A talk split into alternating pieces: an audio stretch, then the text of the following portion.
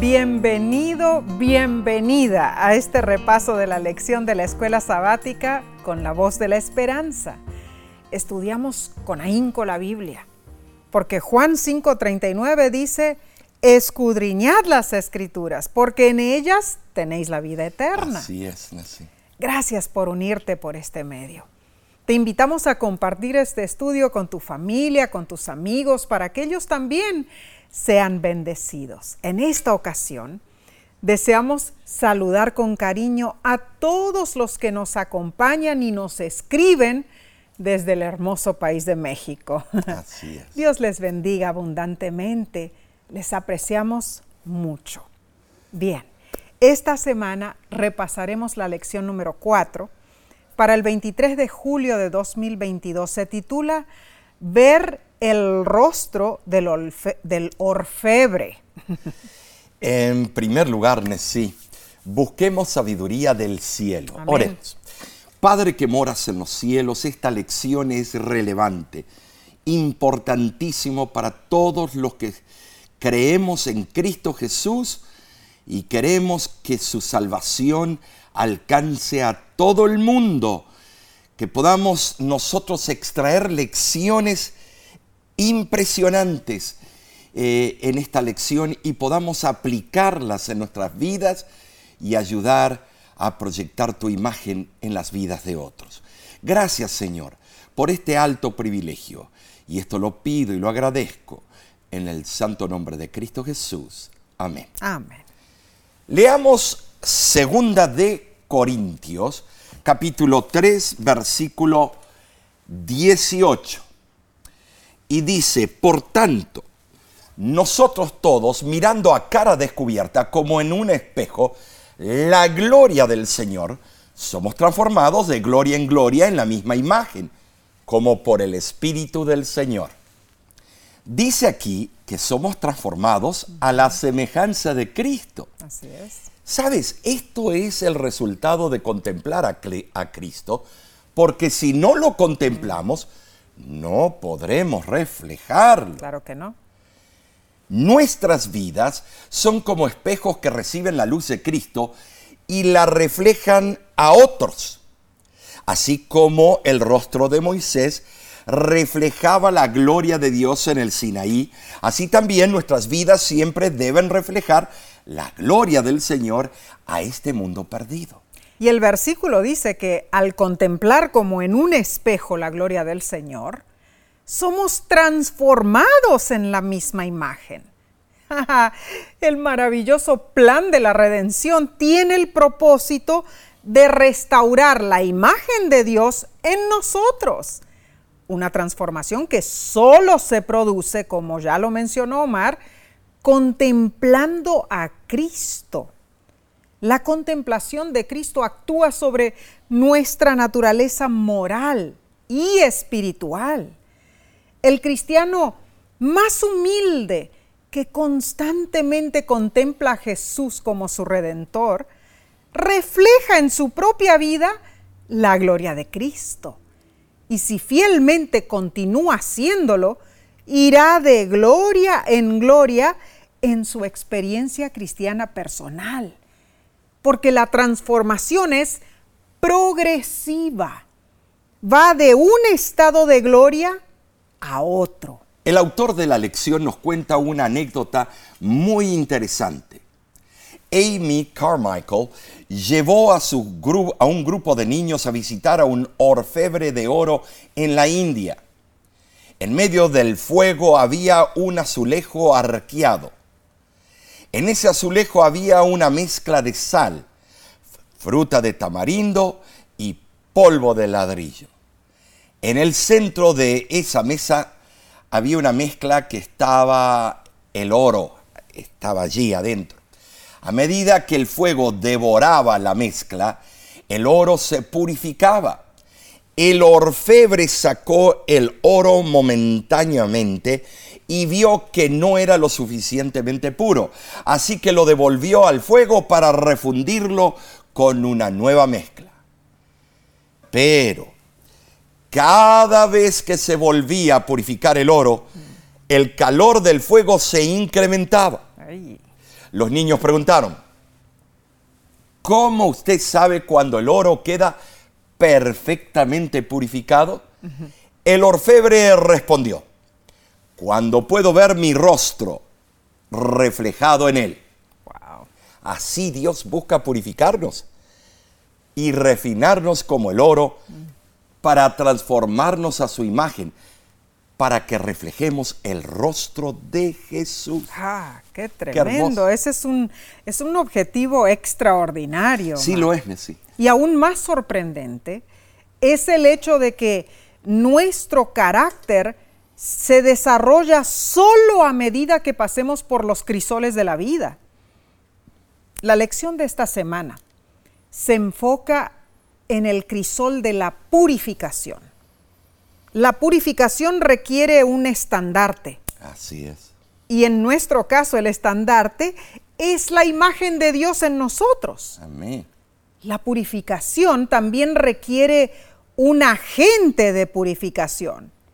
Y la Biblia a menudo presenta ese agente como el fuego, como lo vemos en 1 de Pedro 1.7 y Apocalipsis 3.18.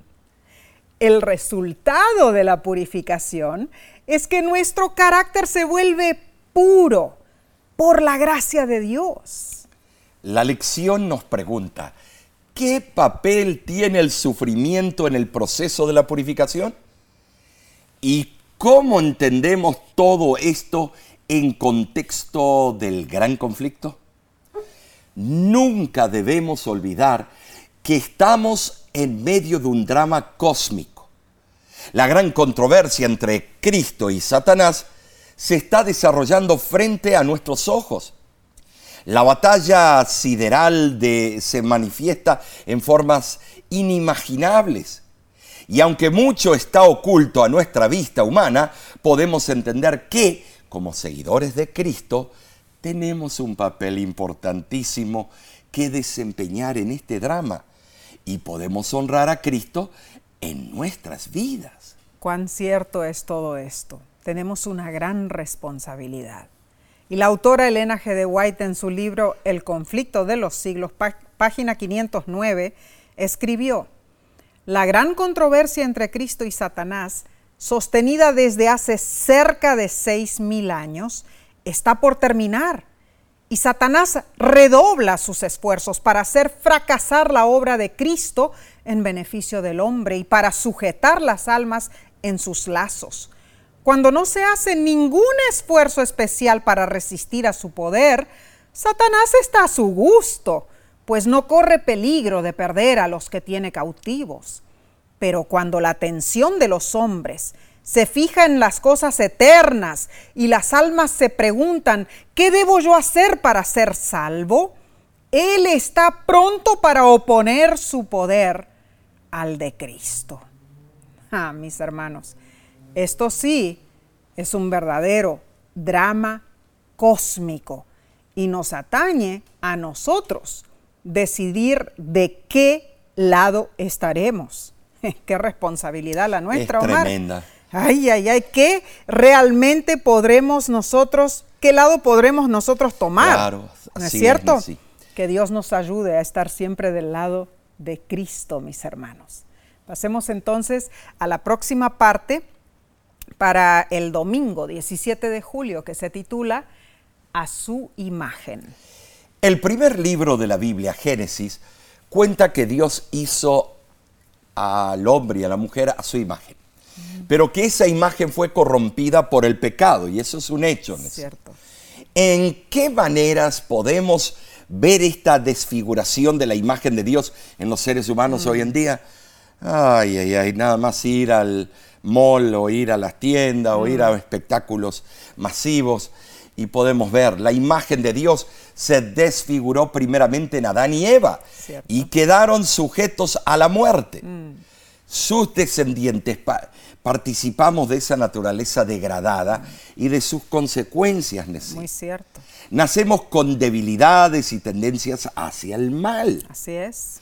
Pero Dios en Cristo reconcilió al mundo consigo mismo y por medio de su espíritu eh, restaura en los mortales penitentes la imagen de su hacedor. Y Romanos 8, capi- eh, eh, capítulo 8, perdón, versículo 29 dice, porque a los que antes conoció, también los predestinó para que fuesen hechos conformes a la imagen Así de su es. Hijo, Amén. para que Él sea el primogénito entre muchos hermanos. Qué lindo.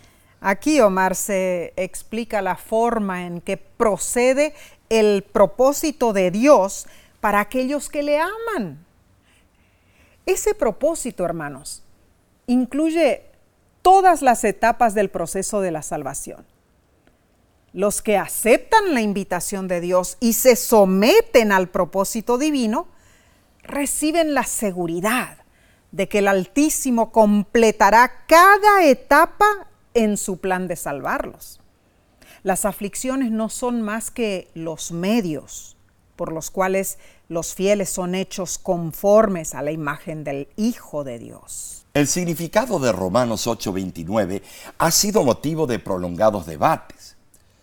Cuando la limitada mente humana intenta penetrar los propósitos eternos del Dios infinito, puede caer en un grave error.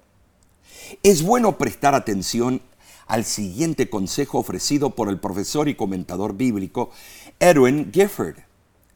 Él dice, en una senda tan alta y resbaladiza para la razón humana, nuestra seguridad depende de que demos nuestros pasos únicamente donde ya el inspirado apóstol dio los suyos. Si nos aventuramos como ya lo han hecho demasiados, más allá de la huella del autor, hay por doquiera precipicios y abismos, de los cuales le es difícil escapar al más prudente. Contundente ese comentario. Y el autor de la lección menciona, esto es obvio, todos hemos sido corrompidos por el pecado. Sin embargo, el deseo de Dios es restaurarnos a lo que deberíamos haber sido originalmente. Aquí es donde encaja nuestro versículo de hoy. Revela el plan de Dios de que aquellos que someten sus vidas al Espíritu, Santo pueden ser hechos conforme a la, a la imagen de su Hijo. Ah, pero aquí no se detiene el mensaje, hermanos. Hay una responsabilidad que cae en nosotros. El libro El deseado de todas las gentes, página 625, lo expone de la siguiente manera.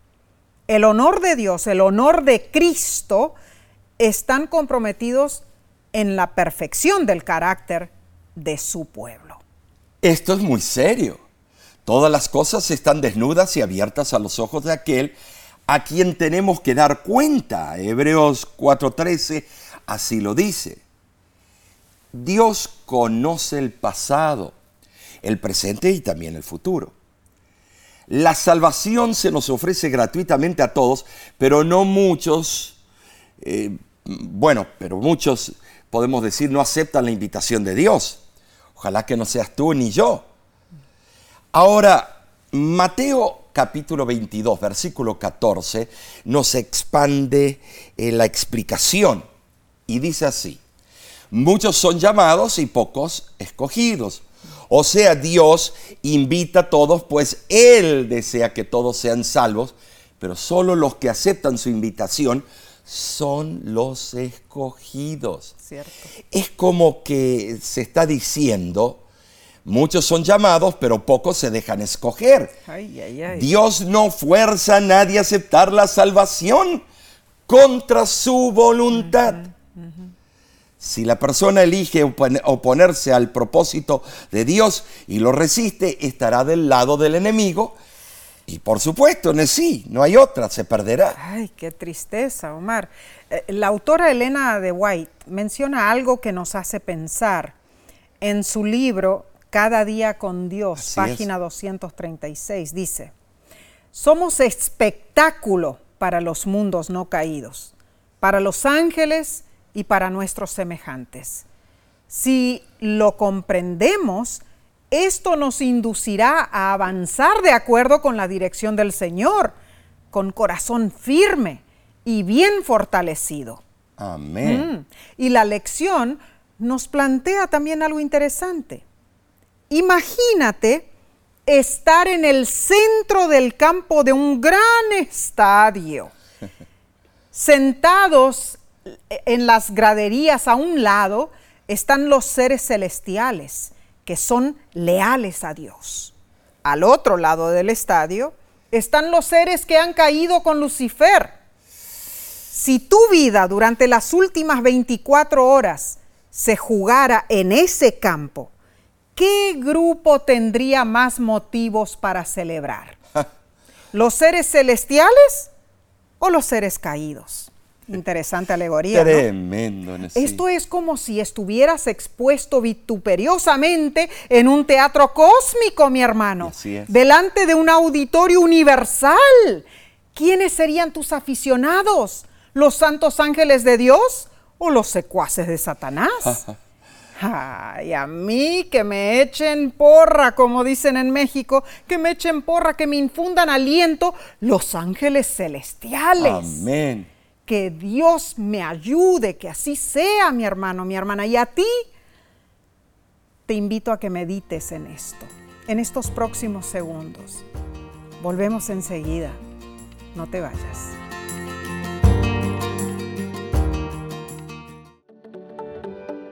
En nuestra aplicación puedes encontrar más contenido como este que te ayudará en tu vida espiritual.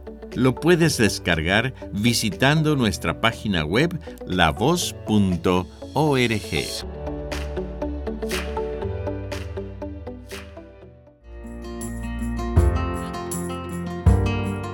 Estamos siendo zarandeados con este estudio Oh, de la Biblia. tremendo. Alabado sea Dios. Vayamos a la lección del lunes 18 de julio titulada Fe en medio del fuego refinador. Ah, una cosa es estar en una batalla, otra cosa es no poder ver las fuerzas ubicadas en esa batalla. Ay, ay, ay. En un sentido, nosotros como cristianos lidiamos con este problema. Claro que sí. Sabemos que las fuerzas opresoras están muy cerca, podemos sentirlas en nuestras vidas y sin embargo tenemos que seguir adelante con fe, Wow. confiando en aquel que es invisible. Gloria a Dios. Eh, Saben, si en tu devocional eh, personal, lee, si puedes, Job 23, 1 al 10. Tú también. Sí. Eh, si lo leemos bien, minuciosamente, podemos presenciar en la lucha de Job algo muy particular. Cierto. Aún en medio de sus terribles pruebas, él confiaba en Dios. Estaba decidido a resistir el mal. Y una de las cosas que lo mantuvo perseverante fue el oro. No una medalla de oro, más bien Job estaba mirando hacia el futuro y se percató que si se aferraba a Dios, saldría refinado como el oro. Independientemente de todo lo que era invisible para él, Job soportó el fuego refinador en forma, yo diría, magistralmente ejemplar. Hermano, hermana, amigo, amiga, ¿le temes al fuego? ¿Te preocupa el calor que generan las circunstancias de tu vida? Tal vez, como le sucedió a Job, el calor de Dios parece inexplicable. Las pruebas pueden tomar muchos tintes. Puede ser la dificultad de adaptarte a un nuevo trabajo o a una nueva casa o ciudad. Puede ser tener que sobrevivir a los maltratos en tu empleo o incluso dentro de tu propia familia. Puede ser una enfermedad o una pérdida financiera. Por difícil que sea de, de entender todo eso, Dios puede usar esas pruebas para refinarte, purificarte y hacer resaltar su imagen en tu carácter. Omar, Si entendemos la historia de Job, Oh. para él Sí. llegar a ser refinado como el oro era su incentivo. Era algo en lo que podía fijar sus ojos y eso lo ayudó a salir vencedor de sus problemas. Amén. Así es. El testimonio del carácter de Job es poderosísimo, Tremendo. Pues en medio del sufrimiento terrible fue capaz de visualizar el proceso de purificación.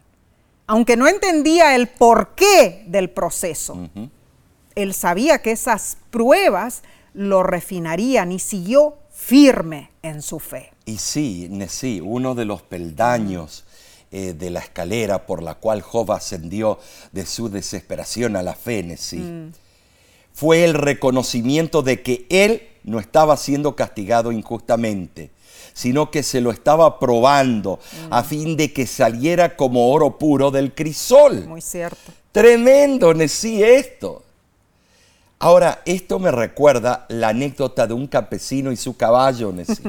A ver, a ver. El campesino era pobre, pero poseía un caballo para que lo ayudase en los trabajos de su pequeña hacienda.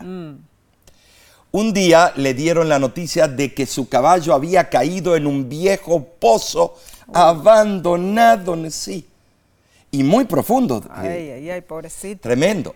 El campesino corrió al lugar del accidente, vio al animal, asegurándose que no se había lastimado, pero al ver la situación y averiguar el alto costo para rescatar al caballo del fondo del pozo, tomó la difícil decisión. Ay, ay, Tirar tierra en el pozo. Oh. Con profunda tristeza tomó una pala y comenzó a lanzar tierra dentro del pozo. Ay, ay, ay, pobrecito el caballo. Pero a medida que la tierra caía sobre el animal, Nessie, este se sacudía Ajá. y la tierra se iba acumulando en el fondo, haciendo posible que el caballo fuera subiendo. Wow. Atónito, el campesino se dio cuenta que el caballo no se dejaba enterrar. Tremendo. Con esperanza renovada, siguió tirando tierra hasta que finalmente el animal consiguió salir del pozo. Wow. Eh, sí, esto es tremendo. Ese caballo no se dio por vencido a pesar de las grandes luchas que tuvo que enfrentar. Wow, y tremendo. este es un ejemplo patético de lo que nosotros podemos hacer cuando los problemas nos agobian. Mm, digno de ser admirado ese caballo. Así es. Solo con fe, en medio del fuego refinador, podremos salir vencedores, hermanos. Y la lección te pregunta, en tu propia experiencia, ¿cómo te refinan y purifican las pruebas? ¿Será que hay otras maneras que podría ser refinado sin pasar por el sufrimiento? El libro Testimonios para la Iglesia, tomo 4, página 89, dice lo siguiente. Dios acerca a los suyos a sí mismo mediante pruebas difíciles, mostrándoles su propia debilidad e incapacidad y enseñándoles a confiar en Él como su única ayuda y salvaguardia. Dios prueba a los hombres a la derecha y a la izquierda, y así los educa, prepara y disciplina. La obra de refinamiento y purificación que Dios ejecuta debe proseguir hasta que sus siervos estén tan humillados, tan muertos al yo, que cuando sean llamados al servicio activo sean sinceros, sinceros en buscar la gloria de Dios. Amén. Cuando entendamos que las intenciones de Dios para nosotros son sinceras y perfectas, entonces podremos enfrentar cualquier dificultad, imperturbables que sean. En cualquier prueba o cosa indeseable que afrontemos, nos sosegaremos ante Dios y buscaremos su voluntad, por supuesto. Solo así podremos experimentar las bendiciones que Dios nos trae a través de las pruebas y el refinamiento. Dios es sabio. Sus caminos son más altos que nuestros caminos, así dice Isaías 55:9. Y Él utiliza nuestras pruebas para sus propósitos, los que son visibles y los que no son visibles en nuestras vidas. Tal vez no sepamos lo que Dios está haciendo en una prueba en particular, pero dado lo mucho que Él nos ama, podemos saber que es para nuestro bien. Ay, Omar.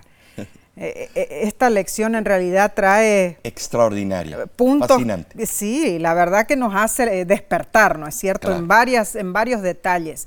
Entonces, no nos detengamos aquí, vamos a la lección del martes 19 de julio, titulada Las últimas palabras de Jesús.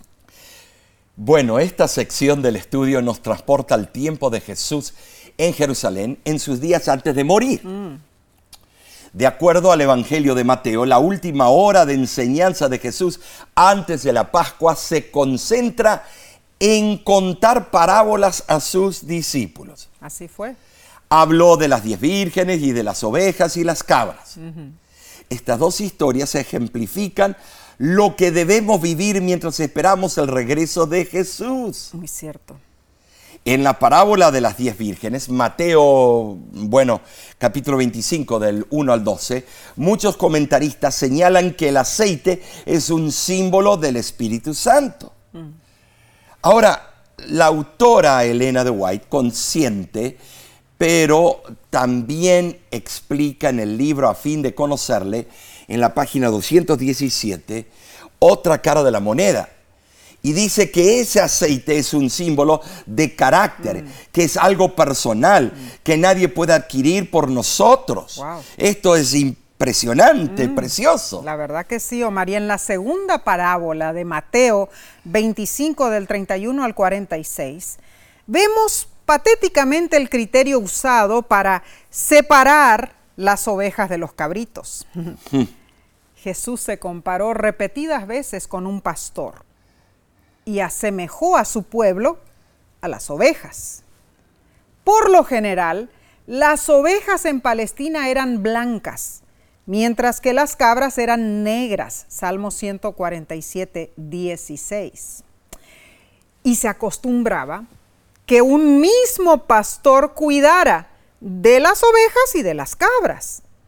Pero la parábola relata una separación entre las ovejas y las cabras, basada en las obras, en el carácter, en, en su carácter.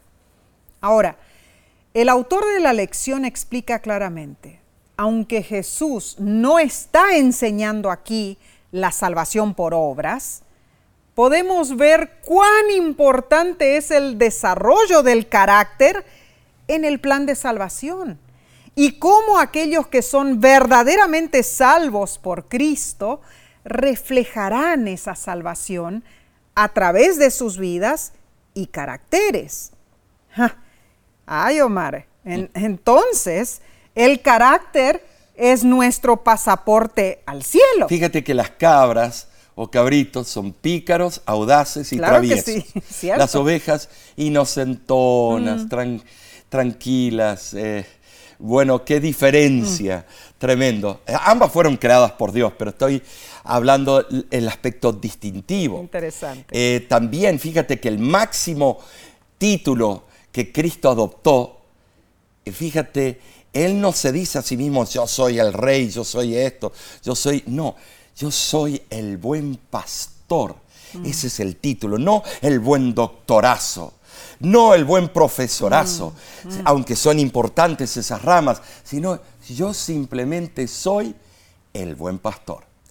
De la revista Review and Herald de agosto de 1890, leo lo siguiente en sí. La imagen de Cristo debe ser estampada en la mente misma, en el corazón y en el alma. El apóstol dice que nosotros tenemos la mente de Cristo.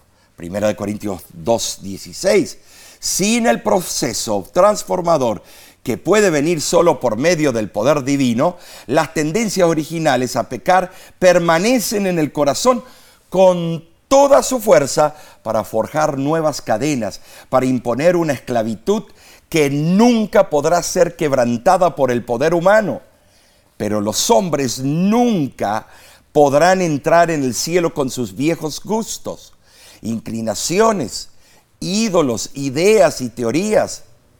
Los que desean ser santos en el cielo deberán primero ser santos en la tierra, porque cuando, dejemos esta tierra llevaremos nuestro carácter con nosotros y esto significa sencillamente que llevaremos algunas de las características celestiales que nos fueron impartidas en la tierra por la justicia de Cristo.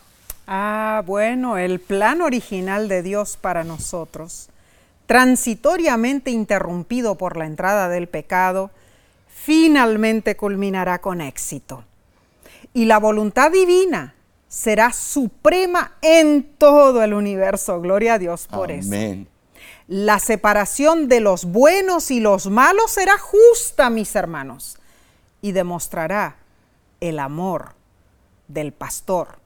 Cuando reflejemos perfectamente el carácter de Jesús, esa será la mejor evidencia de que hemos llegado a ser verdaderos hijos de Dios y que hacemos las obras de Dios. Causa y efecto. Claro. Y la lección nos plantea algo muy importante. Dice así, se ha dicho que el carácter es lo que una persona es en la oscuridad. ¿Qué tipo de persona eres cuando nadie está mirando? ¿Y qué cambios necesitas hacer para tener el carácter de Cristo? Ah, bueno, Omar, en realidad esto a mí me causó muchísima curiosidad. Así, es. Así que utilizamos el análisis de Google para ver lo que diferentes personas creen ser o hacer tremendo. cuando nadie los está mirando. Y esto es lo que algunos dijeron. Yo soy personaje épico de mi telenovela, dijo uno. Yo soy un superhéroe, dijo el otro. Yo soy un supervillano. Yo soy un guerrero medieval. Yo soy un famoso empresario. Yo soy un soldado deteniendo una guerra milenaria.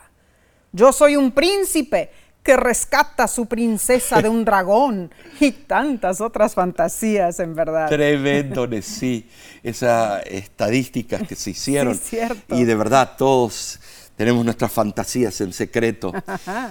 Pero nos llamó la atención la respuesta de Álvaro G, un ingeniero que sirvió en el ejército en Estados Unidos. Y mira lo que él dijo. Él contestó de esta manera. Cuando estoy en la oscuridad y nadie me está mirando, soy yo mismo. Me he preparado físicamente e intelectualmente para responder.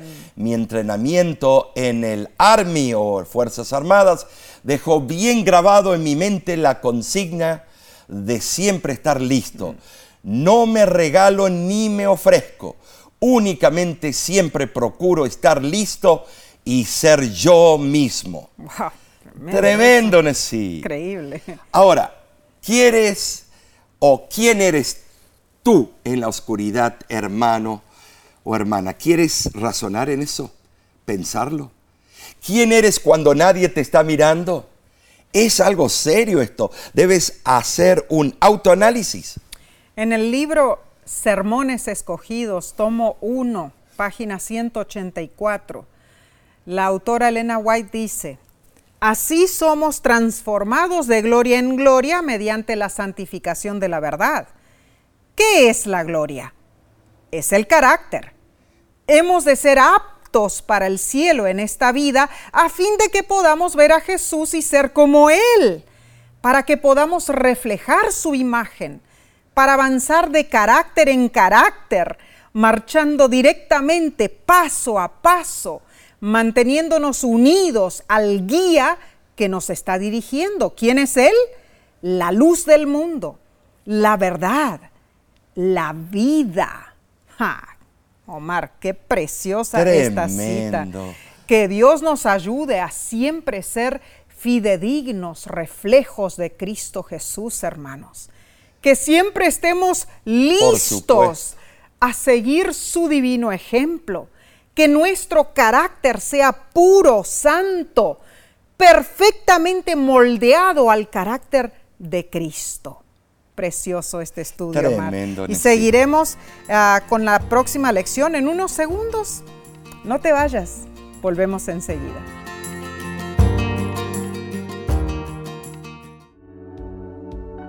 Con seguridad estás disfrutando este estudio de la escuela sabática.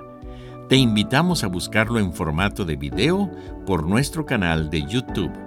Lo puedes encontrar en youtube.com diagonal La Voz de la Esperanza.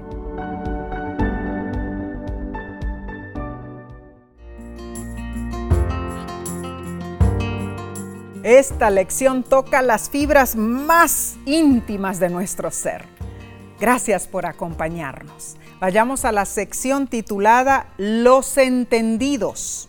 Este estudio es para el miércoles 20 de julio. Bueno, Nessie, eh, este estudio comienza con Daniel 12, 1 al 10, mm. y es muy controversial. Mm. Eh, antes de proseguir, quiero explicar de que yo veo dos extremos tratando de explicar este capítulo. Unos intelectuales, eh, teólogos que no quieren equivocarse y no quieren dar con el martillo en el clavo porque tienen miedo de ser juzgados. Entonces siempre quedan por encimita y tratan de escabullirse, de dar su opinión sobre este capítulo. Y otros disidentes, extremistas, que apuntan todo y ponen fechas y dicen esto y dicen lo otro. Estimados, me sorprende que este autor haya usado este capítulo y me da gusto. Porque la Señora Señor nos dice claramente que antes que Cristo venga debemos comprender Daniel capítulo 12 mm. y poder explicarlo y estar unidos en el conocimiento. Muy cierto. Ahora, Daniel 12 del 1 al 10 dice y puntualiza el carácter de los santos del Altísimo antes de su venida triunfal a la tierra. Mm. ¿Cuál es el contexto? Mm. ¿A qué tiempo específico se refiere? ¿Qué podemos aprender acerca del carácter de Dios? ¿Qué características tendrán los santos? Nesí, yo te voy a decir. No, mira, mejor vayamos a los versículos. ¿Podrías tú leer esos versículos? Claro que sí, Omar. Dice así, el ángel de Jehová le dijo a Daniel lo siguiente. En aquel tiempo se levantará Miguel, el gran príncipe que está de parte de los hijos de tu pueblo, y será tiempo de angustia cual nunca fue desde que hubo gente hasta entonces. Pero en aquel tiempo será libertado tu pueblo, todos los que se hallen escritos en el libro, los entendidos resplandecerán como el resplandor del firmamento, y los que enseñan la justicia a la multitud como las estrellas a perpetua eternidad. Pero tú, Daniel, Cierra las palabras y sella el libro hasta el tiempo del fin. Muchos correrán de aquí para allá y la ciencia, ciencia se aumentará. Y yo, Daniel, miré y he aquí otros dos estaban en pie. Y dijo uno al varón vestido de lino, ¿cuándo será el fin de estas maravillas? Y oí al varón vestido de lino, que será por tiempo, tiempos y la mitad de un tiempo y cuando se acabe la dispersión del poder del pueblo santo, todas estas cosas serán cumplidas. Y yo oí, mas no entendí. Y dije, Señor mío, ¿cuál será el fin de estas cosas? Y él, él respondió, anda Daniel, pues estas palabras están cerradas y selladas hasta el tiempo del fin. Muchos serán limpios y emblanquecidos y purificados los impíos procederán impíamente y ninguno de los impíos entenderá, pero los entendidos comprenderán. Ay, sí, eh, los entendidos comprenderán. Eh, yo he sido atacado tantas mm. veces eh, cuando he tratado de entender este capítulo, mm.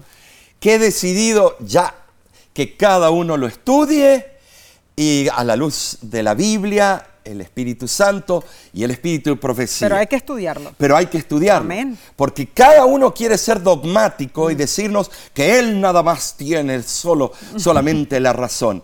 Pero estimados, cuidado, Cuidado, este capítulo es importantísimo. Mm. Ahora, los entendidos comprenderán. Hoy no tenemos el tiempo para entenderlo todo el mm. capítulo, pero ojalá que en un tiempo futuro tal vez, eh, no sé, algún, eh, algún trimestre se dedique a esa parte nada más. Completamente, wow.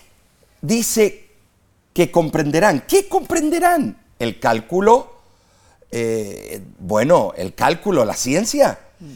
Proverbios 1.17 dice así. El principio de la sabiduría es el temor de Jehová.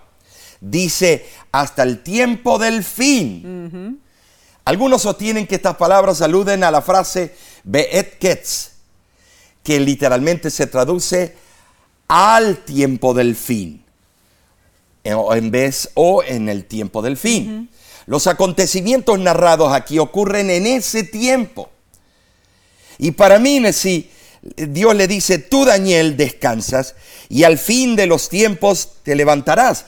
Pero yo no sé por qué, al leer el contexto, yo lo entiendo de esta manera. Tú, Daniel, irás a, descansar y al fin de estos tiempos mm. te levantarás. Mm. O sea, al fin de esos periodos de tiempo que está dando Daniel 12. Pero eso es opinión propia, no podemos tomarlo, hay que tomarlo con pinzas. Mm. Pero el contexto justifica la conclusión de que ese tiempo se refiere al tiempo de la desaparición del poder descrito en Daniel 11. Ah.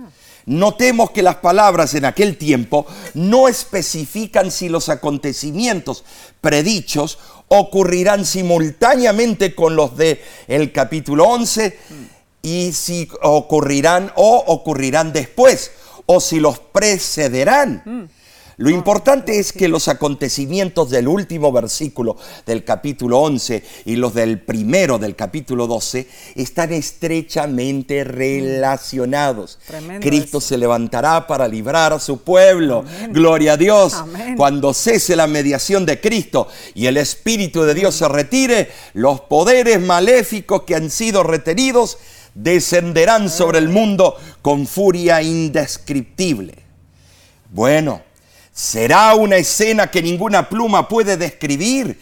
Y esto a mí me emociona, por eso me pongo tan hiperactivo cuando hablo de este tópico, porque sé, la Señora del Señor lo dijo en Manuscripts Release, que el pueblo de Dios tendrá que entender el mensaje de Daniel 12 antes de su venida. Bueno, que habrá una escena indescriptible Alabado sea Dios porque nosotros saldremos victoriosos de ese gran conflicto, mis hermanos. Cuando el libro sellado sea abierto en el tiempo del fin, aumentará el conocimiento de las verdades de esas profecías. Lo que ha estado sucediendo últimamente es único, mis hermanos. Al final del siglo XVIII y comienzos del siglo XIX se despertó un, nuevo interés en las profecías de Daniel y Apocalipsis en diferentes lugares del mundo. El estudio de estas profecías difundió la creencia de la inminente segunda venida de Cristo. Numerosos expositores eh, en Inglaterra, José Wolf en el Medio Oriente, eh, Manuel Lacunza en América del Sur, Guillermo Miller en los Estados Unidos, junto con una hueste de otros estudiosos de las profecías, estudiaron las profecías de Daniel y declararon que la segunda venida estaba próxima. Y hoy esta convicción se ha convertido en una fuerza que impulsa un movimiento mundial. El libro Eventos de los Últimos Días, página 16, aconseja, leamos y estudiemos el capítulo 12 de Daniel. Es una advertencia que todos necesitaremos comprender antes del tiempo del fin. Pero yo me pregunto, Nesí, antes de proseguir, si todas las profecías, como enseñan muchas personas, terminaron con el sultán turco en 1843 mm. y termina todo en ese momento, mm. entonces ¿para qué está hablando así la sierva del Señor? y diciendo que justo antes que venga Cristo debemos comprenderlo, si ya todo, bueno, terminó con los turcos. Por eso indaga, estudia, Amén, pero amén. no para darse uno al otro por la torre, porque no es un punto de salvación eh, la manera que tú lo ves. Mm. La salvación es el autor de esos libros, que es Cristo Jesús, el gran revelador. Amén, gloria a Dios. No estemos peleando, estemos de acuerdo o no estar de acuerdo y no echarnos en la red social y difamar a uno y al otro porque piensan en una forma diferente. No hay tiempo para abarcar todo este tema en sí. En estos minutos. ¿no? Lee Daniel 12, yo te invito y hazte la pregunta. ¿Cuál es la espera de Daniel 12, 12? Mm. Bienaventurado el que espera y llega a los 1335 días. Mm, Bueno, hay tres puntos que se deberán contestar. Número uno, conocer cuándo comienza ese periodo. Número dos, saber lo que el bienaventurado está esperando. Y número tres, saber cuándo es el fin de la espera. Bueno, mira, nosotros no vamos a contestarte esas preguntas. No, no, no. Porque si lo haremos, eh, vamos a demorar semanas explicando y también habría tanta controversia que habría más desunión que unión. Unámonos en la venida de Cristo. Amén, amén. Notemos las expresiones en Daniel 12:5. ¿Cuándo será el fin de estas maravillas? ¿Cuándo o cuánto tiempo? En el original admatai, palabras relevantes, es ¿cuándo será el fin? En el original et ketz, admatai et ketz, de estas maravillas. ¿Cuándo será?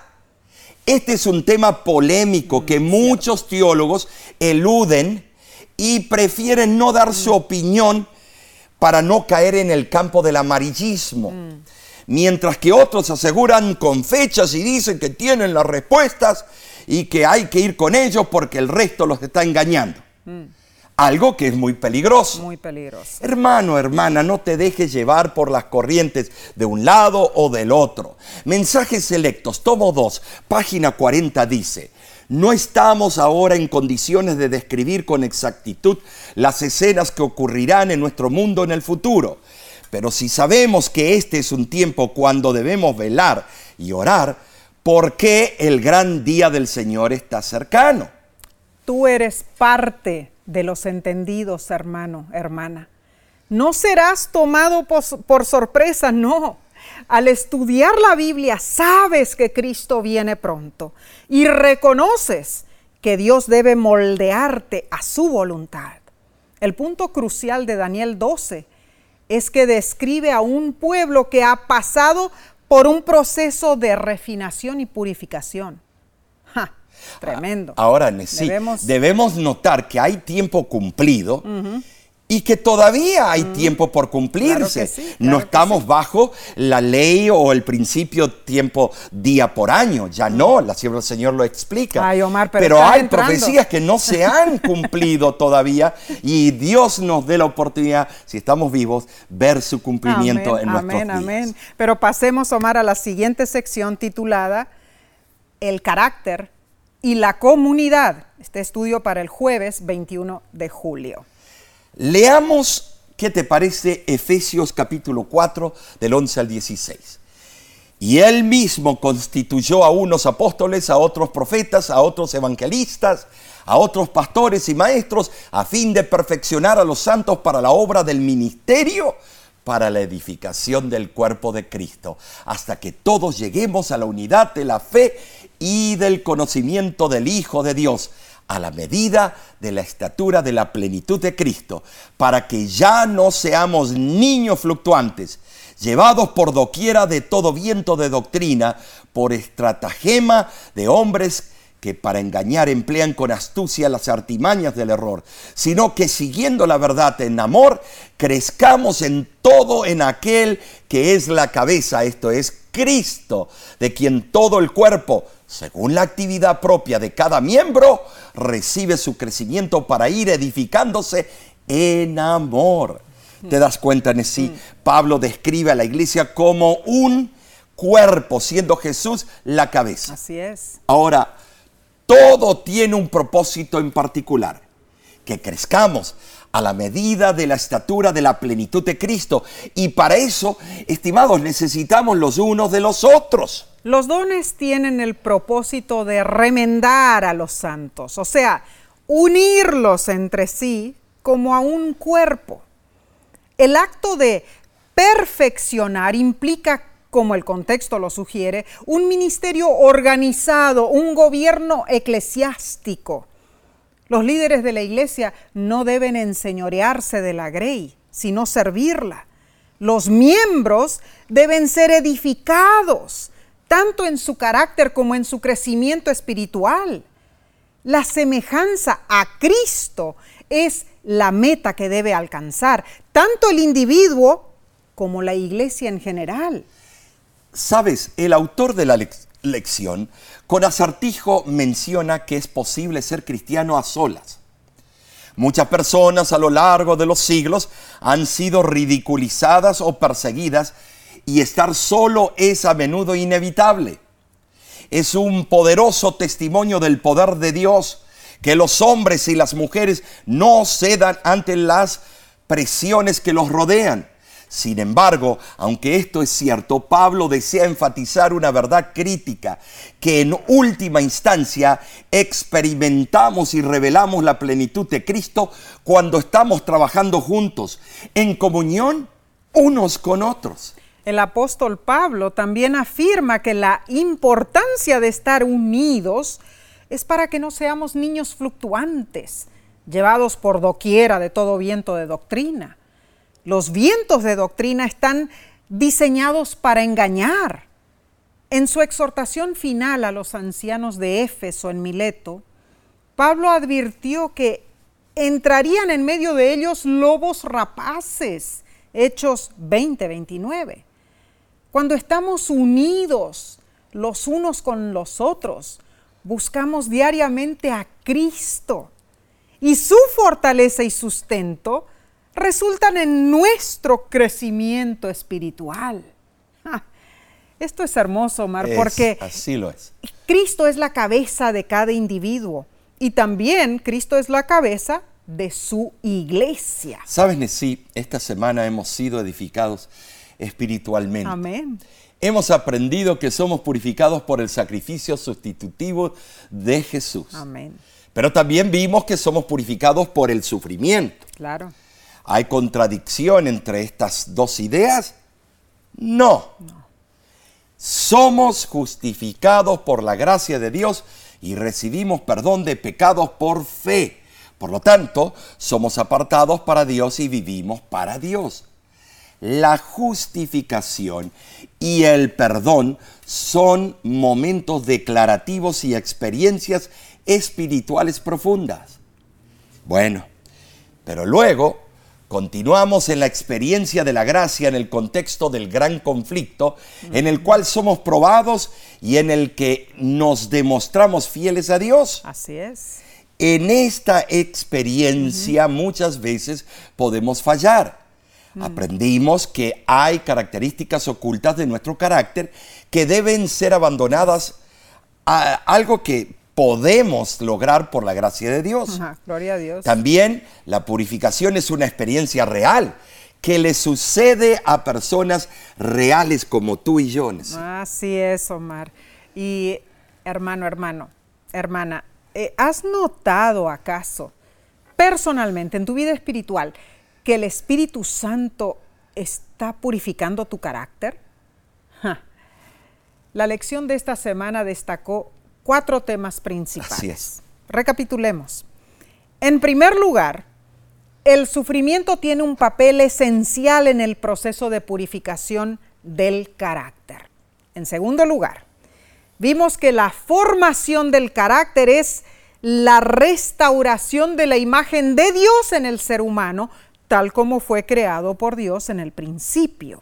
Número tres, en tercer lugar, esta formación de carácter involucra el tema de conflicto cósmico. Mm. En ese conflicto entre el bien y el mal, entre Dios y Satanás, experimentamos el crisol de la madurez. En cuarto lugar, la purificación y la madurez nunca se alcanzan por individuos aislados, más bien se logran por individuos en comunidad, pues estamos unidos como un cuerpo a la cabeza que es Cristo. Alabado sea Dios por habernos dado esta oportunidad de aprender más de su santa palabra. Gracias por acompañarnos. Pero aquí no se acaba todo esto. No. Te invitamos a acompañarnos nuevamente en el próximo estudio. La siguiente lección se titula Calor extremo. ¡Wow! Esto se pondrá bien caliente. Así es. No te pierdas la bendición y comparte con tus seres queridos. Si no lo has hecho, suscríbete al canal de YouTube de La Voz de la Esperanza. Amén. Busca más información sobre La Voz de la Esperanza en nuestra página www.lavoz.org. Y baja la aplicación también. Claro, de La Voz de la Esperanza Claro. en tu dispositivo, eh, dispositivo celular. Claro. Y de nuestra parte, Nessie, te decimos Que Dios te bendiga y te guarde.